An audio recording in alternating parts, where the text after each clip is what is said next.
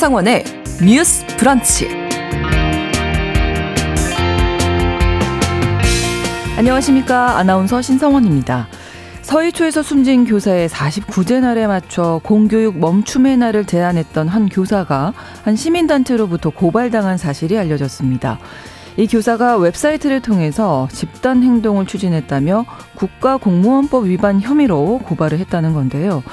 이에 대해서 교사 노동조합 연맹은 어제 성명을 내고 고발당한 교사는 교권보호 필요성을 사회에 알리는 역할을 했다면서 어떤 피해도 가지 않게 해달라고 요청했습니다.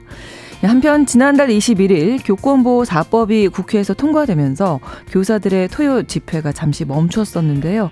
4주 만인 지난 주말에는 3만여 명의 교사들이 아동복지법 개정을 요구하면서 국회에 집결했었습니다. 오늘 첫 번째 뉴스픽에서 아직 끝나지 않은 교사들의 이야기 짚어보겠습니다.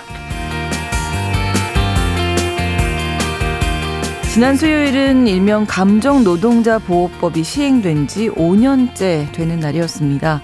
고객을 응대하는 과정에서 일어날 수 있는 폭언이나 폭행 등으로부터 감정 노동자를 보호하기 위한 목적으로 제정된 산업안전보건법 개정안인데요.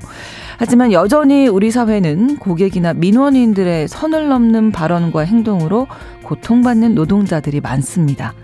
최근 직장갑질 119가 직장인 1000명을 대상으로 한 조사에 따르면 직장인 10명 중 8명은 우리 사회에서 민원인 갑질 문제가 심각하다라고 생각한다는 결과가 나왔는데요. 오늘 브런치 초대석에서 시민단체 직장갑질 119와 함께하고 계신 권호현 변호사 모시고 감정노동에 대한 이야기 나눠보겠습니다. 10월 20일 금요일 신성원의 뉴스 브런치 문을 여겠습니다.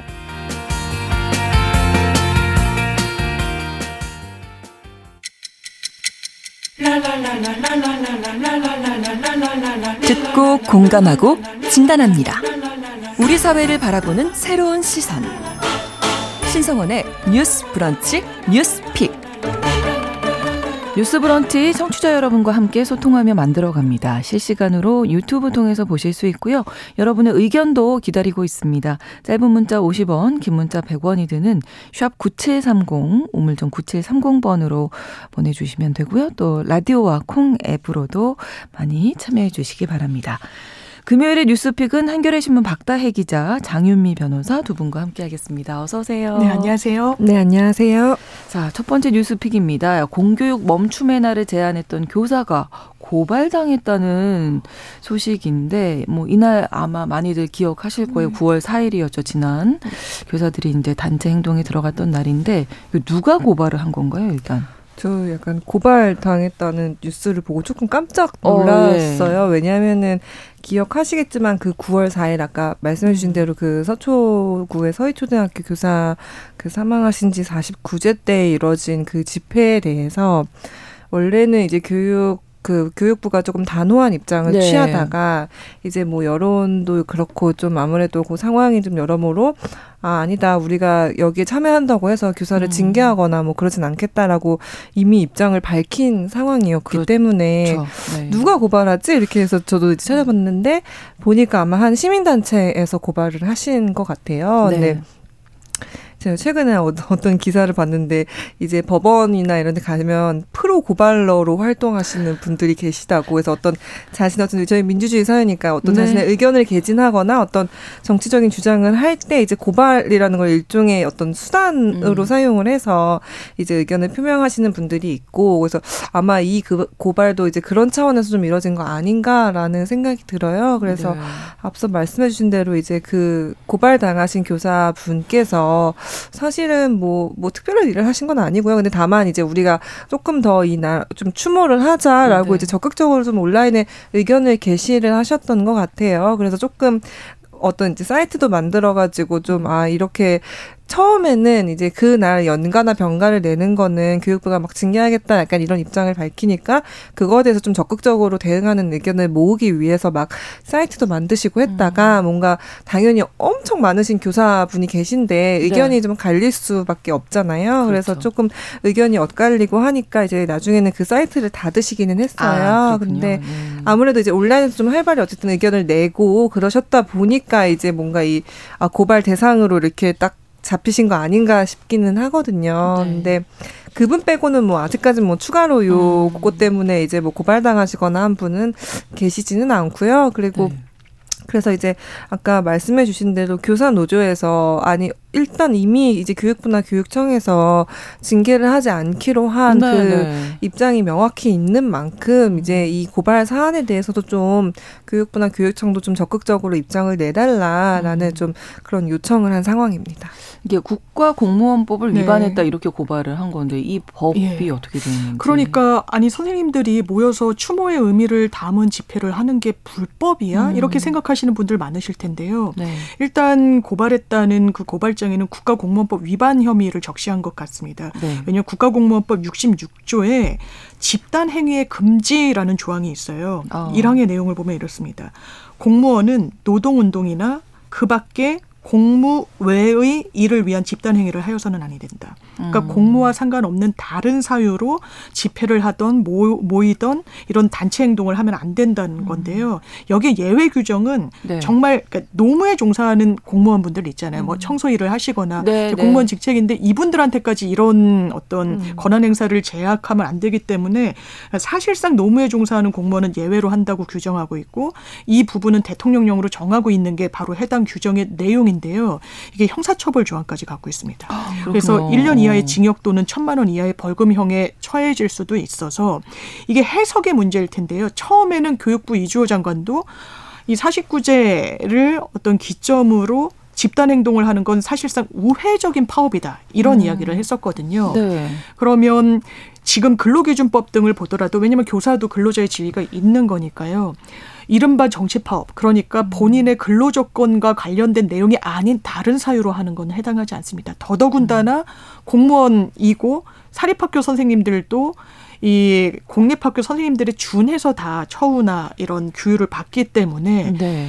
이게 공무 외의 어떤 사안으로 모인 것인가에 대한 다툼이 있을 수는 있지만 음. 교육부에서 현재 뭔가 우리는 처벌을 원하지 않는다 그리고 처벌하지 않겠다라는 지침을 밝혔더라도 음. 이게 무관하게 수사는 진행될 수가 있는 영역인 아. 거죠. 심지어 고소인이나 피해자가 고소 취하를 하고 처벌 음. 불원의 의사를 밝혀도 이게 친고죄가 아니거나 반의사불벌죄가 아닌 이상 수사는 계속 할 수 있는 아, 것이거든요. 아. 그렇기 때문에 이 사안도 형식적으로 보면 수사기관에서 수사는 할 수 있지만 과연 수사를 계속하는 게 음. 유의미한지는 참 의문입니다. 네, 일단 교육부에서는 이제 그날 참여 교사들에 네. 대해서 징계하지 않겠다 네. 했잖아요. 네. 근데 그게 뭐 이렇게 고발이 들어가면 아. 영향이 있을까요? 그렇죠. 왜냐하면 교육부에서 할 수 있는 건 사실 교사에 대한 행정 징계 아니겠습니까? 네. 교육부로서 할 수 있는 부분은 교육부의 재량이니까 하지 않더라도 네. 수사는 수사기관이 담당해야 될 몫이니까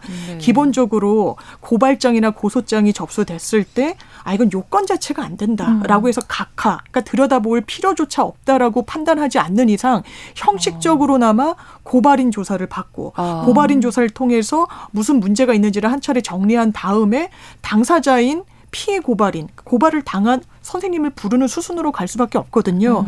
그럼 저는 그렇습니다. 이게 실제로 처벌을 목표로 고발을 했다라기보다는요. 네, 네. 이런 단체 행동을 하지 말라는 신호를 보고 싶, 보내고 싶었다. 음. 위축되기를 의도한 측면이 훨씬 강한 부분이 있는 것 같습니다. 네, 아까도 잠깐 설명해 주셨지만 그래서 이제 교사 단체에서도 입장을 네. 낸 네. 거고요. 네. 예, 피해가 그, 가지 않도록. 맞아요. 말씀해 주신 대로 경찰 수사는 진행이 될 수밖에 음. 없기 때문에 그, 그니까 이게 처벌 불원이 혹시 후에 뭐 그런 사가 밝혀지거나 네. 아니면 뭐 각하되거나 하더라도 그 수사 과정에서 받는 압박이 있을 수밖에 그렇죠. 없잖아요. 네. 그래서 뭐, 아, 그런 점을 좀 의도하신 게 아닌가라는 생각이 들기도 이분도 하고요. 선생님이셔서 그냥 평범한 선생님이신 네. 거잖아요. 네, 아이들 가르치셔야 되는데 또 이런 이야기가 이제 오가고 학교 학교에 퍼지고 네, 하면 또, 또 아무래도 음. 영향을 미칠 수밖에 없어 좀 우려가 되는 부분이 분명히 있고 그래서 교사 노조가 이제 사실 수사 경찰한테도 이제 경찰이 수사를 통해 그 해당 교사 혹은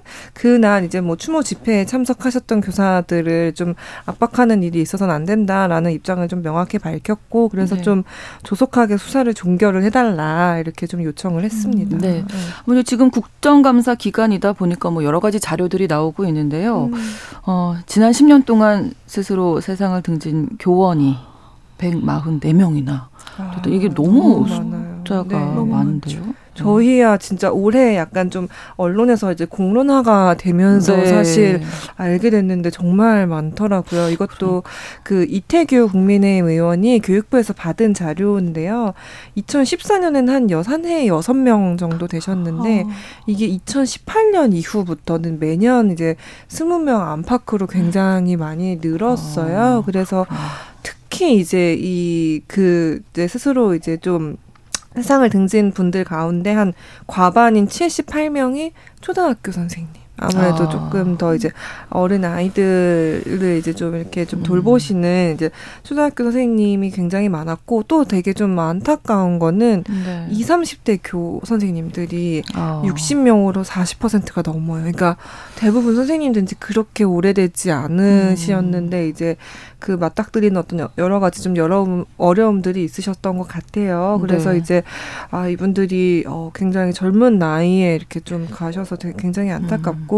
이 밖에도 이제 여러 가지 자료들이 있는데 또 이 소위 말하는 교권 침해로 인해서 교사분들이 이제 정 정신 질환을 얻고 이제 상담을 받거나 이제 뭐 약을 처방 받으시거나 해가지고 요걸로 재해를 청구하는 건수가 네. 일반 공무원 사실 일반 공무원도 되게 힘드시거든요. 민원에 그렇죠? 계속 네, 시달리는 네. 분들이시기 때문에. 때문에 근데 이 일반 공무원의 세 배에 달한다는 조사도 좀 나왔어요. 그래서 이거는 이제 강득구 민주당 의원이 이제 인사혁신처에서 받은 이제 공무상 재해 현황이 어떻게 되나 이런 자료를 받았는데 2019년부터 이제 올해 6월까지를 이제 좀 이제 그 합산을 해봤더니 네. 교육 공무원 이제 선생님 분들 같은 경우는 아 내가 공무상 이걸로 인해 재해를 입었다라고 해서 청구한 건수가 719건이었거든요.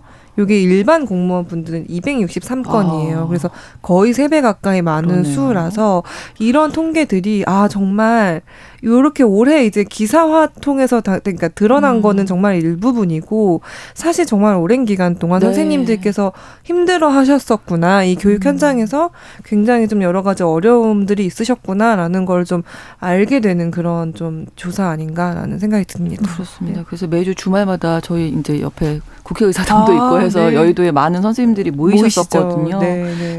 지난 주말에 잠시 멈췄다가 4주 만에 이제 다시 맞습니다. 또 국회 앞에서 모이셨는데 왜 그랬던 건가요? 일단 국회에서 교권 지위 향상을 위한 법률이 통과된 부분은 있어요. 네. 이른바 네. 교권보호 사법이라고 해서 음. 학교 현장에서 훈육에 대해서는 이제 면책을 한다 음. 이런 조항이 들어갔는데 원래부터 이 서희초등학교 선생님 사망 사건 이후부터도 제일 먼저 교사 단체에서 원했던 거는 아동복지법의 음. 개정이었습니다. 이게 신체적 학대, 정서적 학대를 처벌하는 규정을 갖고 있는데 네. 신체적 학대는 뭐 개정할 필요는 없죠. 네. 명확하게 아동임을 이유로 아이가 항변하거나 저항하기 어려운데 신체적으로 가해 행위를 했다. 네. 성인에 대한 부분보다 훨씬 비난 가능성이 높아요. 이제 그 음. 부분은 문제가 되지 않는데 네. 문제는 정서적, 정서적 학대. 음. 이를테면 정서적 학대라는 게 상당히 좀 모호한 부분이 있습니다. 일단 정서 발달에 저해가 되는 행위라고 평가를 할 수 있는데 제가 실제로 담당했던 사건에서는 아동복지법 위반의 정서 학대로 고소가 들어간 건이 네. 어린이집 교사를 아이들이 어린 나이니까 이제 기저귀를 착용하잖아요. 네. 이거를 아이가 소변량이 많고 하니까 두 개를 착용시켰는데 어. 왜두 개를 착용시키느냐가 아동복지법 위반으로 고소가 들어간 건이었어요. 음.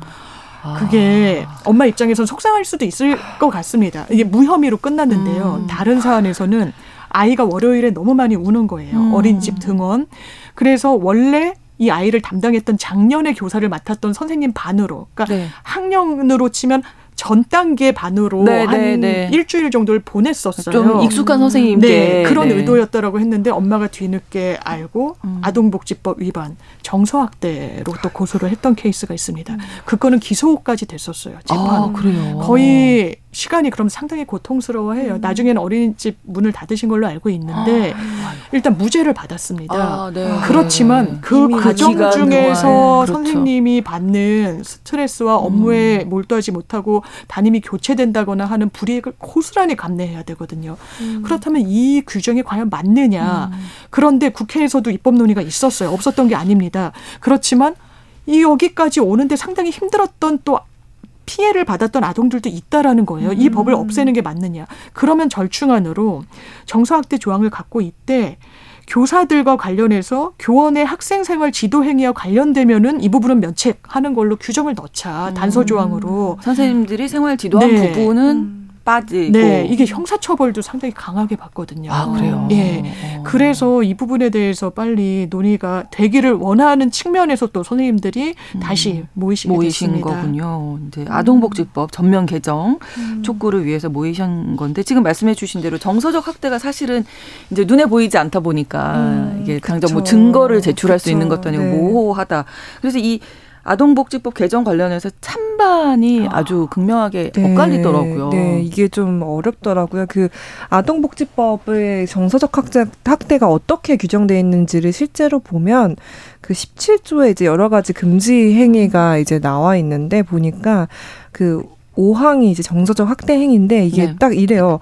아동의 정신 건강 및 발달에 해를 끼치는 정서적 학대 행위 이렇게 사실 이렇게 음. 엄청 폭넓게 규정이 돼 있어서 음. 아까 변호사님께서 이제 말씀해 주신 것처럼 예를 들어 부모님 입장에서는 아이가 조금 어떤 뭔가 학교에서 어떤 일이 있어서 굉장히 뭐 스트레스를 받아 하거나 네. 속상해 하거나 뭐 어떤 일이 일이 생기면은 어 정서적 뭔가 학, 음. 학교에서 학대를 당한 거 아니냐라고 사실 얘기할 수 있는 분, 일이 분명히 있어서 이게 이제 사실은 근데 저는 좀 안타까운 것 같아요. 이게 사실 아이가 당연히 학교에서 속상한 일이 있을 수도 있죠. 뭐 일단 학교 가는 걸 싫어. 아, 그러니까요. 그냥 기본적으로 네, 디폴트 네. 값이 그렇죠. 가기 싫다. 그렇죠. 거든요. 근데 모르겠어요. 제가 사실 부모님의 마음을 온전히 이해하진 못하겠지만 음. 이게 약간 어, 정서적 학대를 고발하겠습니다. 혹은 고소하겠습니다라고 가기 전에 분명히 선생님과 이제 어떤 그 논의를 할 수 있는 단계가 있을 거고 사실 네.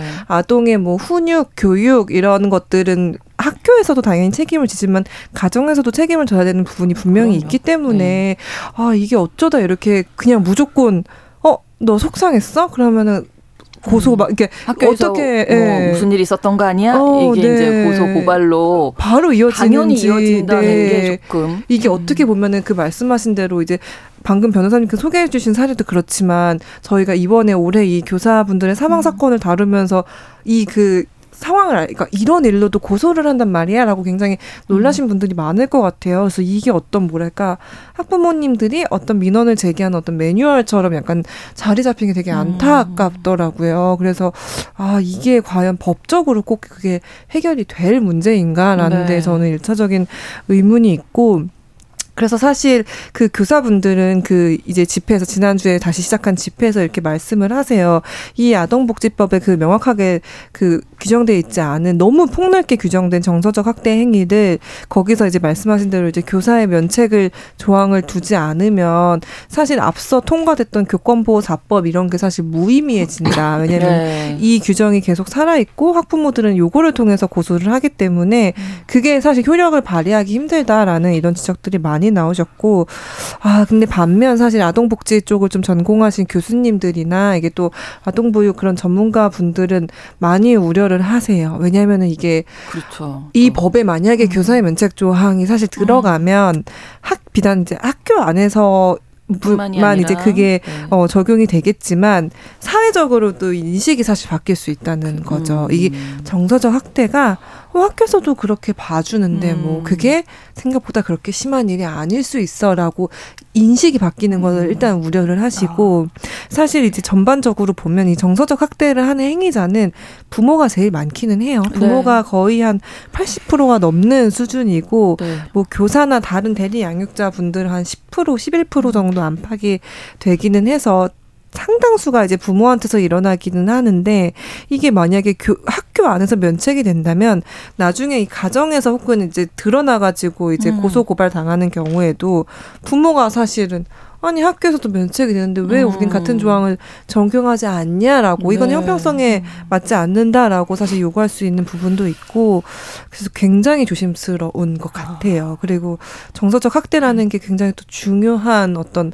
아동 학대의 그렇죠. 주요 행위 중의 하나이기도 해서 네. 가장 유형도 많거든요. 오히려 그렇죠. 신체적 학대보다. 그렇죠. 그래서 좀 신중할 필요는 있을 것 같습니다. 네. 저희가 어렸을 음. 때만 해도 저희 학창 시절만 해도 되게 모욕적으로 체벌을 받고 뭐 예, 네. 뭐 뺨을 맞는달지 이런 부분이 네. 있으니까 법도 바뀌고 제도도 그렇죠. 개선이 되었던 측면도 있어요. 학, 네. 학생 인권 조례도 이제 교사의 교권 이야기를 하니까 학생인권 조례가 마치 거기에 대한 음. 발단이 된 것처럼 하는데 전 거기 그런 의견에는 동의할 수가 없고 음. 다만 법원이나 이제 법조계에서도 대단히 적극적으로 피해를 확보하는데 면죄부를 좋았던 것도 사실입니다. 이 학생들 이를테면 요즘 녹음기를 상당히 너무 많이 아이들한테 몰래 가져가서 아. 교사의 수업 내용을 한달지 아니면 대화 내용을 그리고 다른 아이들의 음성도 몰래 따는 경우가 있는데 어. 통신비밀보호법상 형사처벌 조항을 갖고 있는데요. 이거는 네. 제3자의 대화를 녹음하면 그건 처벌받습니다. 안 되는 거죠. 근데 부모 음. 입장에서는 아이랑 동일시할 수는 없잖아요. 음. 아이가 선생님과 나누는 대화를 몰래 녹음했다. 형식적으로 보면 사실 처벌을 해야 된다고 보여지는 음. 부분이 있는데 법원이 판례를 어떻게 가져왔냐면 아이에게 그런 식으로 수집하지 않는 이상 교, 그 학부모가 알, 알 수가 없으니까 동일하게 봐야 된다라는 거예요. 음. 아이와 아. 부모를 아. 완전히 남으로 음. 볼 수는 없어서 아이가 사실상 녹음의 주체인 상황에서도 부모까지는 처벌할 수 없다라는 논리로 면죄부를 줘왔거든요. 근데 이런 교사분들의 극단적인 선택 이어지면서 최근 교육부에서는 그런 행동 하지 말라. 네. 녹음 네. 몰래 네. 하지 말라고 네. 또 지침이 내려오기도 했는데 이게 참 균형을 잡아가는 과정이라는 생각이 많이 듭니다. 네. 근데 일단은 그 아동학대 신고가 들어가는 문제 때문에 아동복지법을 개정하자. 네. 이게 잘 될까요? 이렇게 아. 촉구하는 집회도 하시고 하는데 이게 사실 국회에서도 논의가 예. 있었는데 음. 아니 정서 학대도 처벌의 필요성은 분명히 있고 네, 이걸 네, 없애면 네, 그 분위기 말씀 주셨고 사회적인 평가 음. 이게 교사분들한테만 또 면죄부를 주면 다른 직종은 또 어떻게 되는 거냐 그렇죠. 그럼 단서 조항을 어떻게 넣을 거냐에 대한 여야 또 음. 의견 일치가 안 되고 있는 부분이 있습니다. 뭐 아주 구체적으로 이런 행동 안 됩니다. 뭐 이렇게 아, 음, 음, 음. 명시하지 않는 네. 이상은 이게 조금 모호하고 맞습니다. 좀 어려울 것 같기는 한데 근데 네. 그렇다고 정서적 학대 행위는 무엇 무엇 무엇입니다. 이렇게도 규정을 어렵죠. 그 네. 이외의 어려운, 또 행동들을 맞습니다. 아, 어려운 문제인 그래서 것 같은데. 어렵습니다. 예. 네. 지금 아마 국회 그 복지위에서 아동복지법 개정안이 한 두 건 정도는 일단 계류가 돼 있긴 하고 조금 다른 법안에 비해 빨리 심사 단계에 음. 들어가긴 했는데 네. 사실 그 개정안에도 뭐 이 정서적 학대 조항 자체를 없애거나 뭐 표현을 바꾸는 거라기보다는 네. 그 앞서 얘기한 대로 어떤 그 선생님들의 뭐 면책 사유를 신설할 수 있는 게 있는지 약간 요런 걸 검토하고 음. 있기는 하거든요. 네. 근데 어, 좀 신중할 필요가 있을 것 같고, 선생님들의 그 고통을 진짜 너무 이해하지 못할 바는 아니지만, 그런 생각이 들어요. 어쨌든, 뭐랄까, 그 선생, 어, 선생님 개인이 책임지거나 이 네. 개인이 괴롭지 않게 하는 좀 다른 방안들, 어떤 그 절충 단계를 굉장히 많이 좀 만들어 놓는 방법의 해결은 불가능할까라는 좀 그런 차원의 고민도 좀 같이 되면 좋겠다. 무조건 이제 이거를 뭐 이 조항 자체를 뭐 바꾸거나 음. 하는 것보다는 그런 방법도 조금 고민해 볼 필요가 있지 않나 조금 신중하게 그런 네, 생각이 네. 좀 듭니다. 잘 의견을 좀 수렴해서 아, 네. 이게 좀 꿈 같은 이야기인지 모르겠습니다만 선생님과 아이들이 모두 좀 아, 그러니까. 행복한 네. 그런 학교를 만들 빨리 만들어야 되지 않을까? 그 제가 예전에 어린이집 네. 취재를 한번 간 적이 있었는데 네네. 네. 거기는 원장 선생님이 매년 학부모님들을 불러서 우리 어, 어린이집은 어떤 걸 가치로 삼고 어떻게 교육하고 이걸 되게 자세히 음. 하시 설명을 하시더라고요. 근데 네. 그게 학교에서 현실적으로 어느 정도 가능한지는 제가 잘 모르겠지만 네. 조금 더그 어. 교가 학부모와 어쨌든 그 학교와 선생님, 들의. 네. 어떤 좀 소통? 어떤 정도 공감대? 우리의 교육은 이성 이 정도 선에서 아, 이루어진다는 예, 예, 예. 공감대를 좀 만들 수 있는 방안이 없을까? 너무 이상적인 얘기일까? 싶긴 하지만 네, 목표는 그게 돼야 할 텐데 네, 과연 네, 현실적으로 네. 가능할지가 네. 자꾸 물음표가 생겨서요. 네, 예, 그렇게 만들어 가야죠. 힘들어도 한 걸음 한 걸음 만들어 가야 할 것 같습니다. 뉴스브런치 1부 마치고 2부에서 뉴스픽 계속 이어가겠습니다. 11시 30분부터 일부 지역에서는 해당 지역 방송 보내드리겠습니다.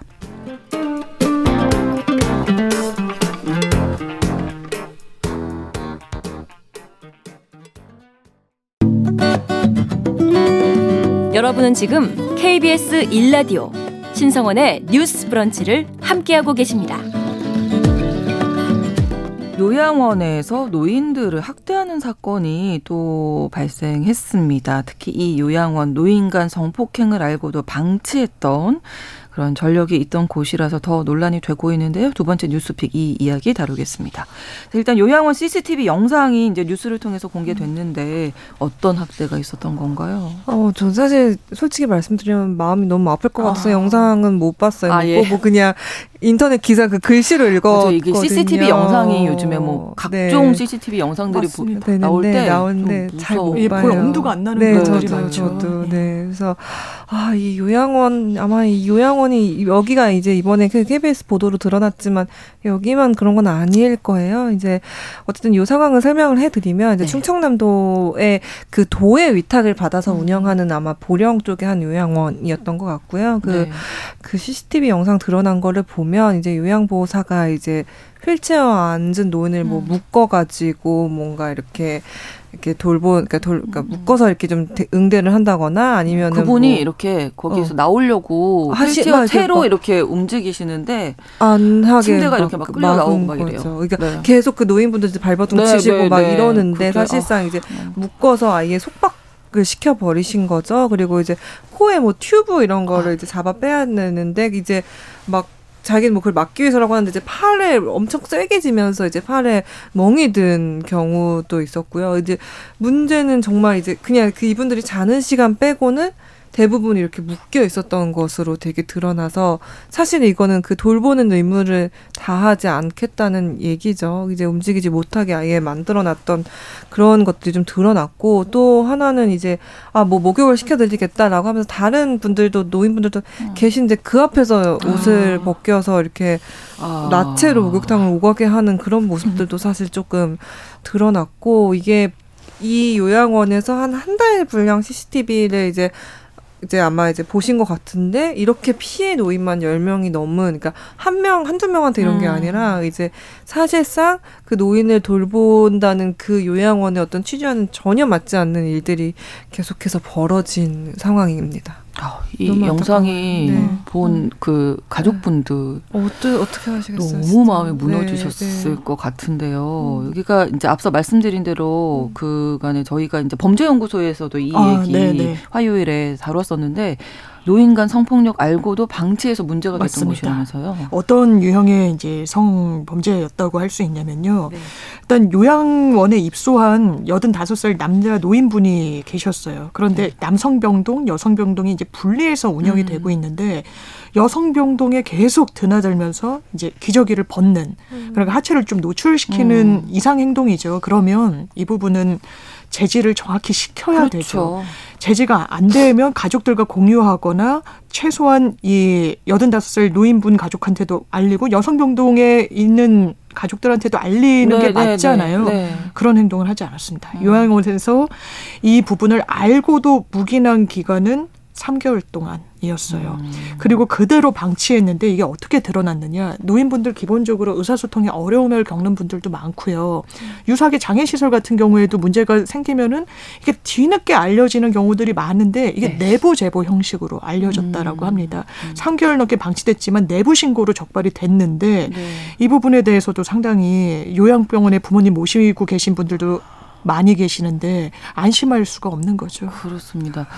거기다 이제 책임이 충청남도 위탁 운영하는 기관이었고 그렇죠. 또 보령시도 마찬가지고 보령시에서 손방망이 처분을 네. 내려서 이것도 논란이 되고 있더라고요. 아까 짚어주신 대로 도립 요양원이에요. 네. 그렇다면 지자체에 더 직접적인 예산 지원이나 정책적인 그 지도 하에 있는 그렇죠. 건데 이런 여러 가지 문제점이 드러났는데도 개선 명령과 과태료 처분에 불가했다라고 합니다. 그래서 이 부분과 관련해서 좀 더 적극적으로 행정명령도 내리고 음. 오히려 심한 경우에는 이 운영을 더 이상 못하도록 중지 네. 처분도 내릴 수 있는데 실태는 그렇지 않다라고 합니다. 실제로 5년 동안 이런 요양보호 시설 등에서 노인 학대로 문제가 된 곳이 천 곳이 넘습니다. 천이백여 음. 곳이 되는데요. 음. 그 중에 한 240군데 정도만 행정처분을 내리고 있는 현실이라고 하고 그러면 네. 행정처분을 실제로 영업 정지 등 아주 강도 높게 내리고 있느냐 그렇지 않습니다. 67%가 음. 제일 낮은 개선 명령 이건 앞으로 잘하라는 취지의 고지를 하는 거에 불과할 수 있잖아요. 네. 그래서 이게 과연 실효책이 있느냐 이런 문제 제기가 상당히 많이 나오고 음. 있습니다. 문제 현상은 심각한데 제재는 네, 별로. 예. 그 앞서 저희가 소개해드린 그 보령시의 요양원 같은 경우도 그 사실 지자체 관계자가 가서 이렇게 그 상황을 확인했는데 그 성폭력 사건에 대해서도 그 종사자 한 50여 명한테 뭐, 아, 이런 학대를 좀 방임한 책임이 음. 있다라고 음. 보고 종사자당 뭐 150에서 한 500만 원 정도의 과태료 정도를 물리고 근데 다만 뭐 업무 정지를 한다거나 음. 이런 것들은 없었어요. 그래서 네. 그 당시에도 굉장히 손방망이 처벌이다라는 음. 지적이 나왔고 앞서 그 변호사님께서 잘 지적해 주신 것처럼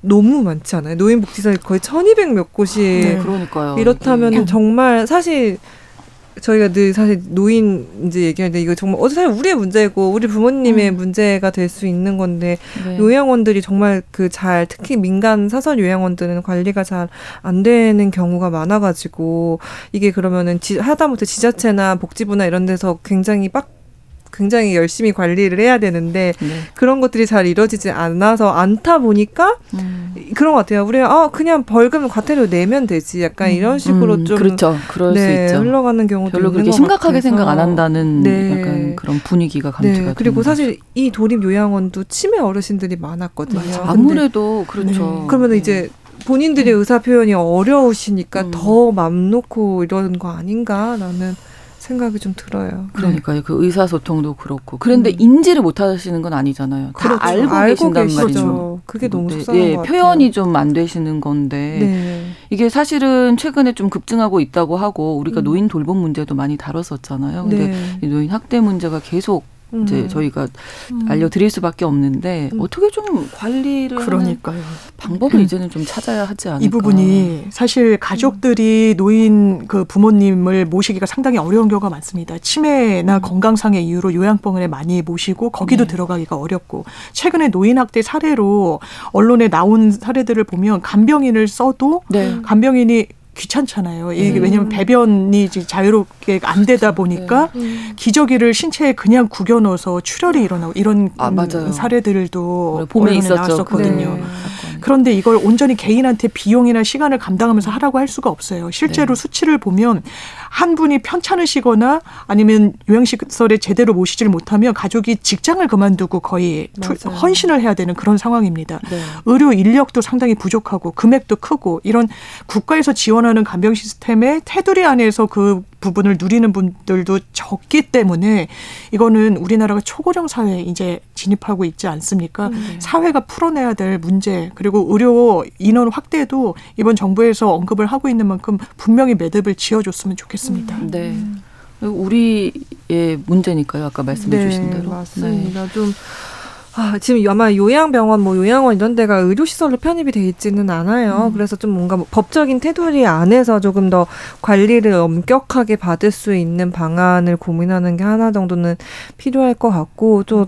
한편으로는 저는 이제 공공의 차원에서 이 돌봄망을 사회적 돌봄망을 조금 튼튼하게 만드는 방법을 고민할 필요가 있을 것 같아요. 그렇죠? 이게 사실 이거 도립 요양원이라고 하지만 이것도 결국 민간의 사회복지법인에 아. 위탁해서 운영이 되다 보니까 관리 사각지대에 있었던 건데 이거를 사실 민간의 입장에서는 그 그냥 일반 요양보호사 분들이 가서 하시는 서비스도 마찬가지인데 사실 이분들이 그 벌어들이는 수익은 하, 그러니까 정해져 있거든요. 그러면 나가는 거에 따라 그 바우처를 수가를 받아가지고 아, 네, 운영을 네. 하시기 때문에 민간 기관 입장에서는 사실 수익을 내야 되는 사람들이고 음. 수익을 내려면은 뭐 수가는 정해져 있으면 당연히 종사자를 줄일 수밖에 없어요. 그렇죠. 인력을 줄여서 최대한 인건비를 줄여서 내가 이익을 음. 내는 수밖에 없기 때문에 이 종사자분이 사실 한 명이 여러 노인분들을 음. 케어하면 너무 힘들 수밖에 없고 점 당연히 노인 한 분한 한 분께 신경을 덜 쓸 수밖에 없고 하다 보면 그냥 이러면 안 되지만 이렇게까지 막 그냥 편, 내가 편하게 하려고 이렇게 하는 경우도 다 당연히 발생할 수밖에 없는 거라서 사실 저는 공적인 차원에서도 이 음. 노인 돌봄을 어떻게 할 것인가가 논의가 엄청 많이 돼야 된다고 생각을 하고 네. 또 한편으로는 이 돌봄 종사자분들 요양보호사 분들한테 정말 좋은 처우가 좀 마련돼야 된다고 네. 생각을 해요. 네. 그래야 자신도 사실은 음. 사명감을 가지고 일할 수 있고 돌봄 문제가 정말 쉽지 않기 때문에 음. 더그 이상의 값어치 조치를 할 수 있도록 저희 사회가 조금 더 대우를 해줘야 된다고 생각을 합니다. 음, 금요일의 뉴스픽 마무리하겠습니다. 한겨레 신문 박다혜 기자, 장윤미 변호사 두 분과 함께했습니다. 고맙습니다. 고맙습니다. 감사합니다. 신성원의 뉴스 브런치는 여러분과 함께합니다.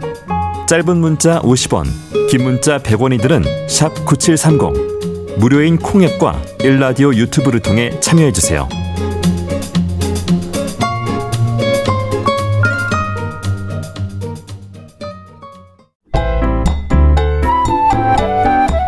인물을 만나봅니다. 뉴스 브런치 초대석.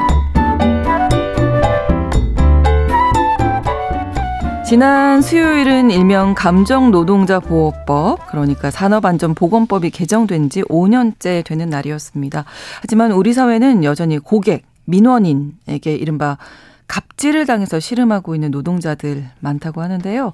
오늘 브런치 초대석에서는 노동자들을 위해서 활동하고 있는 단체죠. 직장 갑질 119와 함께하고 계신 권호현 변호사 모셨습니다. 어서 오십시오. 반갑습니다. 안녕하세요. 반갑습니다. 저희가 이 노동 문제 뭐 이런 문제 많이 다루거든요. 이 시간에. 네. 직장 갑질 119의 설문조사 결과를 정말 많이 발표를 해드렸습니다. 이 궁금했었는데 언제 만들어진 단체인가요? 이 단체에 대해서 먼저 좀 설명해 네, 주세요. 저희가 한 열흘 정도 지나면 만으로 여섯 살이 됩니다. 어, 그렇군요. 네, 2017년 네. 11월 1일에 처음으로 네. 만들어졌고 어, 처음에 이 그동안 오랫동안 노동자의 권리를 위해서 싸우시던 이제 활동가분들이 계셨는데 네. 그분들께서 그 시기에 한참 문제되던 어떤 갑질, 직장 내 갑질, 직장 내 민주주의 문제를 어떻게 도움을 줄 수 있을까 음. 고민을 하다가 네. 이 단체를 만들어 활동을 해보자 하면서 이제 민주사회를 위한 변호사 모임 노동 변호사들 또 노동인권 실현을 위한 노무사 모임의 노무사들 네. 이제 연대 요청을 아. 해서 이렇게 시작하게 됐습니다. 그럼 변호사님도 처음부터 같이 네, 딱 시작할 때부터 같이 했었고 어. 그 당시에는 한 2, 30명 정도가 시작했었는데 지금은 네. 200명 정도가 좀안 됩니다. 아, 그렇군요. 네. 상근 활동 하시는 분들이 계시 네 분 정도 계시지만 이제 네. 노무사님들, 변호사님들 한 150명 정도는 다 이제 무료로 자원봉사 아, 활동을 하고 계신 거죠. 근데 이 직장 갑질 119라는 이 이름을 누가 지으셨을까요? 정말 너무 잘 지으신 것 같아요. 네. 딱 들으면 어, 무슨 일을 하시는 음. 단체인지가 귀에 네. 쏙 들어와서 기억도. 오래 남고. 네, 그 꼭 전달해 드릴게요. 예. 저희가 이름을 처음엔 네. 이제 아무래도 통계적으로 노조가 있는 쪽에 그 조직에서 갑질이 좀 더 적고 민주주의가 좀 잘 돼 있는 편이라서 네. 어 우리도 노조가 필요해. 아니면 뭐 그래도 노조가 필요해. 이런 식으로 지을 아, 뻔했어요. 아, 그러면 네. 그냥 뭐 어떠세요? 어, 직장갑질 119보다는 좀 기억이 안 나네요. 네, 맞습니다. 네. 그 이게 그런 여러 가지 아이디어가 있었다가 아, 그래도 뭐 시민들을 직장갑질로부터 빠르게 구조한다, 뭐 네네. 도움을 네. 드린다, 아. 이렇게 직관적인 이름을 짓는 게 좋겠다라고 해주신 분이 네 있었습니다. 네, 꼭좀 전달해 주세요. 네, 그러겠습니다. 그 여러 직장인들의 사연, 고민 같은 것들을 뭐 오픈 채팅방, 메일로 받으시고 상담도 해주시고 주기적으로 이제 저희도 많이 이제 받으면 설문조사도 네. 하시고 하는 건데 그 뭐 여러 사연들이 오겠습니다. 그 사연도 잠시 후에 좀 구체적으로 말씀드리고 일단 지난 수요일이 감정 노동자 보호법 시행된 지 5주년이라고 이제 말씀드렸잖아요. 네. 이 법에 대해서 좀 소개 좀 네. 부탁드립니다. 어, 5년 전 지난 주, 수요일, 네. 5년 전 수요일에 이 감정 노동자 보호법이라는 법이 그 규정이 생긴 건데 정확히 네. 말씀드리면 네, 네. 이런 법은 없습니다. 아, 그래요? 정확히는 이제 우리가 뭐 민식이법처럼 아 그렇죠. 네 기억하고 싶 기억하기 음. 쉽고 직관적으로 이해되도록 감정 노동자 보호법이라 한 것이지 실제로는 네. 산업안전보건법에 네. 고객응대 근로자 를 보호하는 규정들을 추가한 겁니다. 아. 그리고 이게 조금씩 더 이제 개선이 돼서 네. 단순히 고객 응대 근로자만이 아니라 보통의 근로자들도 보통의 음. 직장인 노동자들도 제3자로부터 예를 들면 경비 노동자분들이 나의 그 고, 경비 노동자분들이 근로계약 관계가 없는데 네. 제3자 응대하는 업무는 아니지만 그렇죠. 갑질을 당할 수도 있단 말이에요. 그렇죠, 그렇죠. 이런 분들까지도 보호할 수 있게끔 범위가 아. 좀 넓어졌습니다. 아 그렇군요. 네. 뭐 구체적으로 조금 더 말씀드려보면 네. 어, 우리가 5년 전쯤에 콜센터나 이런 데 전화를 걸었을 때 달라진 걸 느끼셨을 거예요. 네. 뭐 산업안전보건법에 네, 대해서 네, 네. 혹은 뭐 욕설을 하시면 안 된다. 네. 이런 거를 넣도록 의무화를 음. 한 것이고요. 실제로 뭐 성희롱 성폭 그 성희롱이나 어떤 폭언 이런 갑질들 당했을 때 네. 사업주한테 아 내가 이런 갑질을 당해서 쉬어야겠다 네. 하면 이거를 반드시 들어줘야 합니다. 안 들어주면 과태료가 아, 나가고 그렇군요. 그거를 요청했다는 이유로 뭐 해고를 하거나 계약을 안 한다거나 징계를 하거나 음. 하면 또 형사처벌이 되게 됩니다. 오, 어, 이런 네. 규정이 감정노동자 보호법이다라고 생각하시면 되겠습니다. 네, 근데 이렇게 규정이 생기고 법이 바뀐 부분이 있지만 여전히 폭언, 뭐 갑질로 어려움을 겪고 있는 노동자들이 많다 는 거잖아요. 네, 맞습니다. 네. 저희가 조사한 결과를 보셨을 텐데 네. 어, 여전히 열 명 중 여섯 명이 회사가 이 민원인 갑질, 뭐 고객 갑질을 제대로 뭐 방치하는 것 같다, 음. 방치한다라고 하는 것이 60%였고 특히 상위 관리자들은 그 민원인 갑질이 얼마나 심각한가에 대해서 네. 그럼 좀 진짜로 고객을 대면한 사람들에 비해서 인식이 조금 낮은 것으로 드러났습니다. 그렇죠. 네. 어떤 식으로 그런 음, 갑질, 모욕을 느끼게 되는지 좀 사례 구체적으로 좀. 음, 사실 전화로 하든 네. 뭐 은행 창구에서든 이렇게 만나든 모르는 처음 만나는 사람이지 않습니까? 처음 네. 거죠, 그럼에도 사실. 불구하고 네. 처음 만나는데 그냥 반말을 툭툭 던진다든지 아, 또 참. 안 해주려고 일부러 안 해주는 게 아닐 거 아니에요. 네. 법이나 뭐 규정에 따라서 안 되는 거를 해줘. 왜 안 해줘? 내가 누군지 알아 이런 식으로 좀 때를 쓰는 아. 과정에서 갑질들이 아. 발생하는 경우들이 좀 많이 있고요. 네.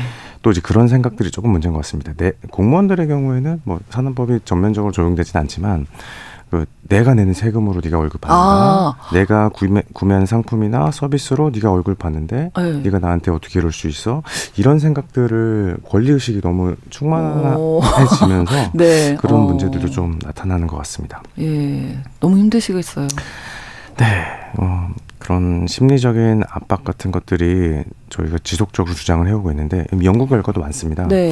그 사람의 뇌가 신체적인 네. 폭력, 물리적인 폭력을 겪었을 때의 이 뇌의 처리와 네. 반응하는 부위가 정신적인 고통을 겪었을 때, 심리적인 고통을 겪었을 때의 처리 부위, 처리 과정과 거의 일치한다라는 결과가 되게 많이 나오고 있거든요. 아.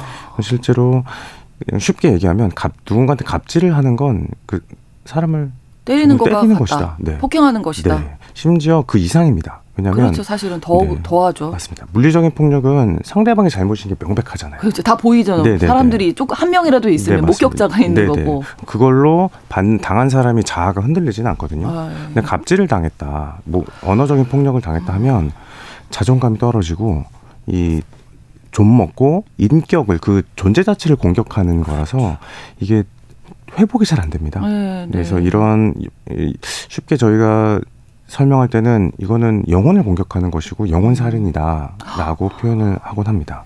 그렇죠. 네. 근데 이제 뭐 상처를 받는 것도 받는 거고, 근데 사업주가 노동자를 보호하라고 법 규정이 개정된 건데 그게 안 되는 거니까 이중 삼중으로 더 고통스러운 거잖아요. 맞습니다. 예. 그렇게 네. 사업주가 예 역할을 좀 제대로 해야 하지 않을까. 네. 네. 사업주가 좀 더 아주 바람직한 사례가 있었는데 모 카드사에서 네. 뭐 1회 이상 뭐 합치하면 경고 문구를 보내고 네네네. 뭐 2회 이상 하면 그 자리에서 끊어도 뭐 감점하지 않겠다. 뭐 어. 뭐 이런 정책을 표방해서 아주 호평을 받았던 회사가 있었는데 네. 이런 식으로 사업주가 적극적으로 조치를 해야 되고 정부에서도 고용노동부에서도 이 규정을 얼마나 잘 이행하고 있는지 감독들을 그렇죠. 좀 적극적으로 해야 됩니다. 네. 현재는 네. 아무래도 좀 어렵거든요. 요청 법에서는 직접 노동자로 하여금 사업주한테 요청을 하게끔 되어 있어요. 내가 갑질을 당했으니까 아. 갑질을 당한 거, 나를 보호해 줘. 예. 그리고 저 사람을 뭐 신고를 하거나 고소를 하거나 민사 손배 청구를 할 때 뭐 비용을 뭐 보조해 줘. 음. 심리 상담 치료비 내줘. 이렇게 되어 있는데 네. 말씀드렸다시피 법이 좀 수동적으로 네. 요청을 했을 때 안 들어주면 과태료. 요청을 예. 했을 때 불이익 처우를 하면 형사처벌. 네. 이런데 요청 자체를 못 하실 것 같은데요. 맞습니다. 일단은? 이 특히 이제 콜 특히 취약한 분들이 네. 민원인 값에 취약한 분들이 단기 계약인 경우가 많거든요. 그렇죠. 콜센터랄지 음. 아니면 플랫폼 노동일 수도 있고 뭐 3개월, 6개월 이렇게 단기 계약이거나 음. 사업자 프리랜서 계약이면 요청을 하는 것이 실질적으로 불가능합니다. 요청을. 했다는 이유로 그렇죠. 계약 재계약이 안 될까봐 걱정이 되고 그러니까 그래서 실질적으로 실효성이 조금 음. 아쉽다라고 생각이 듭니다. 그러면 그런 이제 상담 같은 것도 많이 받으시잖아요. 네네. 이런 이야기로 그래서 네. 어떻게 조언을 해주십니까? 아, 솔직하게 말씀드려야죠. 네. 워낙 이게 어렵다 약간 한숨 쉬셨어요 네네네. 지금. 네. 그러니까 일단은 물어봅니다. 정규직이신지 회사에 아. 계속 다니고 싶으신지 이직을 이직을 쉽게 하실 수 있는 음. 그런 상황이신지 물어봐서 네. 그 상황에 따라서 좋은 회사들도 있어요. 근데 뭐 제도나 문화가 잘 되어 있고 이럼에도 불구하고 미처 잘 모르는 그런 회사다. 음. 그러면 저희가 좀 무기를 쥐어드리는 거죠. 아, 좀 정중하게 하시라라고 하시면서 아. 선언법에서 이러한 규정들이 있고 이런 요청 해 줘야 된다고 합니다. 네, 네. 제가 좀 쉬어도 되겠습니까? 이렇게 아. 무래도 당, 당연한 권리긴 하지만 네. 싸우자식으로 하면은 누가 좋아하겠습니까? 그렇죠. 그래서 이렇게 잘 말씀을 드리고 네, 네. 근데 간혹 원래 좀뭐 음. 문제가 있다. 음. 그러면은 바로 그냥 이제 준비를 하면서 그 증거 자료 같은 걸 확보할 준비를 하시면서 오. 어. 과태료 같은 거나 형사처벌 규정이 될 수 있는 그런 것까지 다 안내를 하고요. 아, 네, 근데 만약에 대부분 그러시는데 여기서 나가면 안 돼. 어, 계속 있어야 되는 직장이에요. 라는 분들한테는 네. 이분들이 감정 노동자시지만 음, 네. 그럼 이제 저희가 감정 노동을 하죠. 아, 아주 위로를 해드리고 아. 이야기를 들어주시는 네네 맞습니다. 특히 아. 이런 분들은 아무래도 자기 말을 누가 들어주고 내가 틀리지 않았다, 내가 문제가 그렇죠. 없다 이렇게 누가 음. 들어준다. 그게 또 뭐 노무사 변호사들 이렇게 전문가다 네, 이런 네. 것만으로 상당한 위로를 받으시더라고요. 아. 그런 거에도 법률적으로 방법이 없더라도 그런 거에도 충분한 역할을 음. 뭐할 수 있다라고 스스로들 서로 예, 위로하고 예. 있습니다. 오히려 이제 자책을 하게 되실 수도 있고 내가 뭘 잘못했나 네네네. 이렇게 잘못한 게 하나 도 없는데도. 맞습니다. 근데 사실은 고객 민원인 그 갑질하시는 분들도 어디선가는 노동자이실 텐데 맞습니다. 왜 이게 네. 저희가 여러 번 강조했고 여러 번 이 이야기를 나누는데도 근절되지 않는다고 보시는지 이쪽이 이제 한 6년 동안 하시면서 음, 사실 어 문, 법이 생기, 산업, 이제 감정노동자 보호법이 생기고 직장인 괴롭힘 금지법이 생기면서 네. 뭐 좀 줄어들었다가 다시 또 늘어났다가 이런 추세이긴 한데 뭐 확연하게 줄어들지 않는 이유를 구, 딱히 뭐다라고 말씀드리기는 어려울 음, 것 같아요. 전체적인 문화적인 부분에서도 그렇고. 네. 맞습니다. 네. 그리고 이제 법이 있기 때문에 사람들이 이게 피해 내가 어떤 내 권리를 침해당하는 거란 인지를 못 하다가 네. 인지를 점점 하게 되면서 음. 신고나 제보 같은 게 더 늘어나서 음. 표면적으로 좀 많아진 것처럼 느껴지는 것도 있는 것 같고요. 네.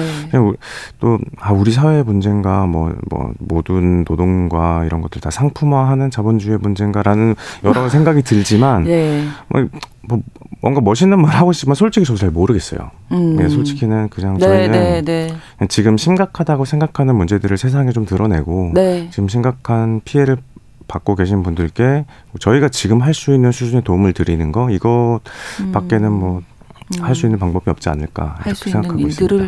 네, 지금 자리에서. 네.